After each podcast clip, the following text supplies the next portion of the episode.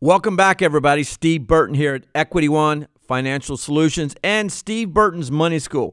Really quick, I just want to do a, a quick, a little short message about financial freedom. Getting on the path to financial freedom. You know, when I was a youngster, I grew up around my grandfather in West Virginia his name was Marl Burton, M A R L, Marl Burton. You know, passed away in 2005 at age 95. And I love that man because I love being around the service station, the Sunoco service station that he owned and operated in a little town called Mason, West Virginia. I watched his interaction with customers. I love the fact that he was one working on cars. I love cars, but his money. I had an, uh, just uh, uh, uh, interest, high interest in money, even when I was a young child, three years old, four years old, five years, and on up. And as I started studying money, I was really good with my money when I was young, but I got off track when I became a teenager. I, I went from saving and conserving, having things, working for it. I got off track though and started spending too much money. But my question for you today is about financial freedom and financial education.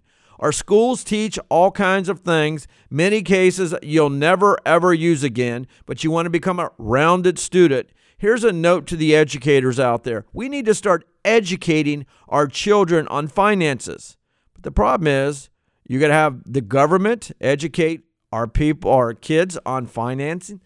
Do they understand? Uh, all I have to do is look at the debts levels of city, state, and federal government agencies to understand that they don't understand much about money or they care more about their own money. I, I promise you, they don't treat their own money as though they treat our money. Too much debt. Can't invest in the future. Can't fix the roads, the bridges, the highways, and can't create. I wouldn't even have a problem with, you know, the uh, high speed rail if, if we could make some money at it. But they take on debt the cost overruns, they always spend money poorly. They do not spend it correctly. And so, how can you get on the road to financial freedom? One, I, I uh, encourage you, I encourage you every day, every week, every month at least, read a book, take read a magazine, start studying your money. One, if you're not saving right now, I don't care if you're two years old or 20 years old or 90 years old, if you're not saving some of your paycheck and putting it into a savings account for a rainy day account, you're not on the path to financial freedom.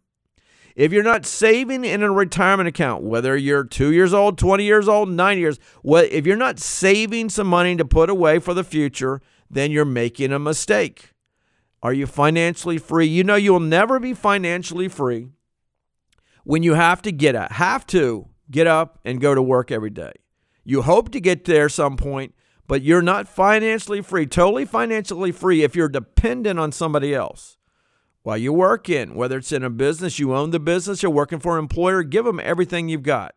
Get educated. Not just, hey, well, I've, I graduated from college, I've got all the education I'll ever need. Nope. This is an ever changing world in business as well. And you need to make yourself relevant and valuable to that employer or to your client base if you want your income to go up, if you want to get on the path to staying and getting and achieving financial freedom. Financial freedom is avoiding bad debt, buying things that I need, and sometimes those needs become wants. If I if I go out and constantly take trips and I put it on credit cards and pay it back over the next years or or months or years, then I'm I, I will always I'm always in that cycle of never building wealth and always borrowing and using other people's money to entertain myself, to buy the cars that I can't afford to pay cash with. You know, I would say if you can't afford to write a check for that that new vehicle, you don't need it. You go, Steve, I got to get it. Well, then buy you a clunker. Buy you a clunker, save up some money, and then on the next one, go out and pay cash for that one.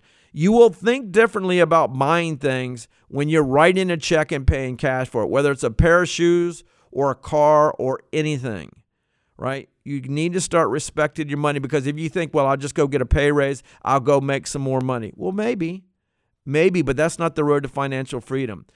Rich people, wealthy people, people that become financially free buy assets first and use the interest, use that money gained off that asset to buy the things they desire. And because they've worked so hard and they've invested correctly and they're pulling the interest off and they know the value of money, the time value of money, then they don't go buy it as often. But when they do buy it, they buy quality.